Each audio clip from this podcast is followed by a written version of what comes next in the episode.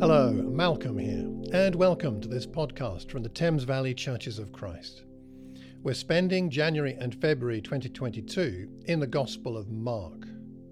Uh, going back into ancient history, Mark's Gospel was represented by a lion, the king of the beasts.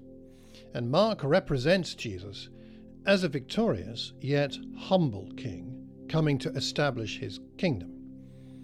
Join us for these daily devotional podcasts as we learn from the lion, the lion of Judah. Now, on to today's podcast. Today we're in Mark chapter 7, verse 24 to 30, the healing of the Syrophoenician woman's daughter. Jesus has moved on from where he was previously. He's gone to Tyre, enters a house, doesn't want anybody to know, he wants to keep it a secret that he's there. But as soon as she hears about him, a woman whose little daughter was possessed by an impure spirit came, fell at his feet. She was a Greek, born in Syrian Phoenicia, and begged Jesus to drive the demon out of her daughter. Jesus has this inter- interesting interaction with her where he says, Well, the children need to eat all the they, they want first. It's not right to take the children's bread and toss it to the dogs. And she says, Well, even the dogs under the table eat the children's crumbs. And of course, prefaces that with the word Lord, honoring him. Then he says, For such a reply, you may go. The demon has left your daughter, a remote healing here. She goes home and finds her child lying on the bed, and the demon is gone. Jesus enters an unclean area and encounters an unclean woman whose daughter is unclean. Have we had this kind of circumstance already in the Gospels? In this Gospel, of course, we have. But this time, he's doing that having just taught about impurity. And now, how will he handle a, an actual case of, you could say, impurity? And what do we learn from this? Of course, a Jewish person would recognize that here Jesus is in the same geographical area as Elijah was in 1 Kings 17 when he fed the widow of Zarephath and her son, and later raised the son to life.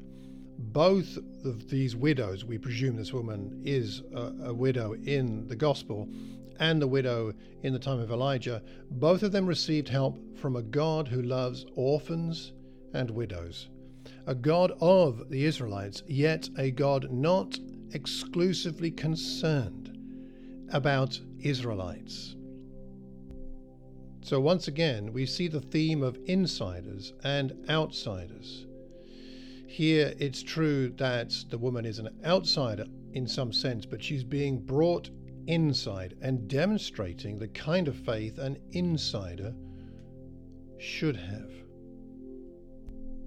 So, what might we say about this that's relevant for us well, we don't have time to get into all the reasoning that goes on between the woman and Jesus and why he might refer to her as a dog under the table. That's for another time. But what I think we can see here is that Jesus responds to a faithful humility. She gets down at his feet and begs, and then she discusses with her in a way that's very bold for a woman to do with someone who's Jewish and especially someone who has the presence of a rabbi. And yet, this humble reasoning is rewarded. This faith is rewarded. It's a bit as if she's saying to Jesus, You don't have to interrupt your mission to the Jews to deal with me. I won't disturb you here under the table. What humility. She didn't argue her position, whether she should be under the table or not, but she pleaded for what she needed to somebody she believed and trusted not only could help her, but might want to. She hoped he wanted to. She approached him with an expectation that this was possible. Such boldness is so impressive, but it also demonstrates the very real barrier that divided Jew and Gentile at that time. We are so lucky that no such barrier exists. No longer is there anything standing between us and God since Jesus has come. Ephesians chapter 2 verse 14. He himself is our peace, who has made us both one, and has broken down in his flesh the dividing wall of hostility. And as a result, we can approach him as it says in Hebrews chapter 4 verse 16 with confidence. Let us then approach with confidence and draw near to that throne of grace to receive mercy. You can do that today. Thank you for being with us today. If you'd like to find out more about our congregation, have a look at the website thamesvalley.church. Until the next time, God bless and remember to listen to the lion.